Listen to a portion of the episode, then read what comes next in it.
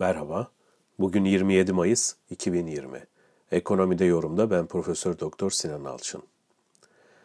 Esas olarak iki aydır Trump'ın Çin yönetimine dönük sözleri, yine Dünya Sağlık Örgütü ile ilgili açıklamaları ve ardından geçtiğimiz ay yardımcısı Pompeo'nun doğrudan Çin'e hedef gösterecek biçimde virüsün Wuhan'da bir laboratuvarda ortaya çıktığına ilişkin çok ciddi bulgular olduğunu söylemesi ve ardından da Avrupa Birliği'nde bulunan ülkelerin birçoğunun ardı sıra Çin aleyhinde yaptıkları açıklamalar okların bir süredir Çin'e doğru dönmesine neden oldu.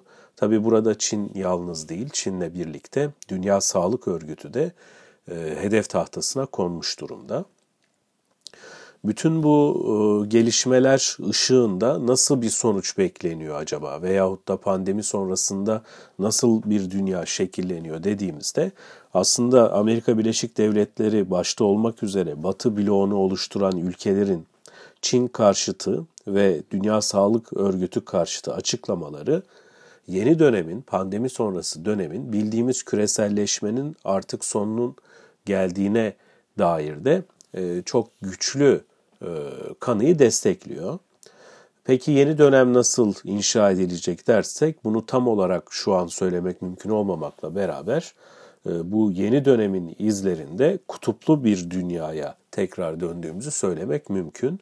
Burada kutuplu derken iki kutup olmayabilir. Daha fazla sayıda kutup da ortaya çıkabilir ama kutuplardan bir tarafını e, Batı bloğu oluştururken Amerika Birleşik Devletleri ve Batı Avrupa ülkeleri Diğer e, kutupta bir sefer Çin'in olacağı kesin. Bunun dışında Çin'in etrafında hangi ülkelerin olacağı ya da Çin'in yalnız mı kalacağı, öte yandan da Güney Yarım Kürede hem Latin Amerika'da hem de Sahra Altı Afrika'da e, yeni bir kutbun ortaya çıkıp çıkmayacağı da e, önümüzdeki süreçte dikkatle gözlemleyeceğimiz gelişmeler içerisinde olacak.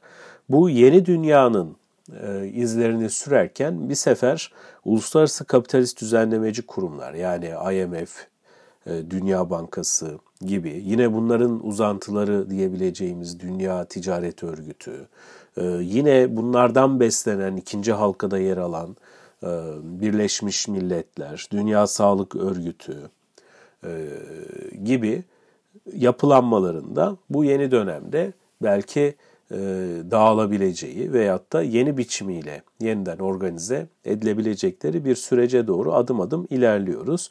Bu yeni dönem yani pandemi sonrası dünya o küreselleşme mitinin bize sıklıkla anlattığı, işte sınırların olmadığı veyahut da daha ılıman bir siyasal iklimin hüküm sürdüğü yapıdan daha güçlü sınırlar ve daha gerilimli bölgelerin ortaya çıktığı yeni bir duruma da işaret ediyor. Küresel ticaret boyutuyla baktığımızda da tabii Batı bloğu diyebileceğimiz e, ve şu an e, bir anlamda süreçte ön alan grup doğal olarak Çin'i dünya Çin'in dünya ticareti içerisindeki etkenliğini azaltacak politikalar izleme yönünde hareket ediyor. Burada e, Türkiye açısından aslında e, çok sevmiyorum o e, şeyi tanımı kullanmayı ama bir fırsat penceresi de açılıyor diyebiliriz.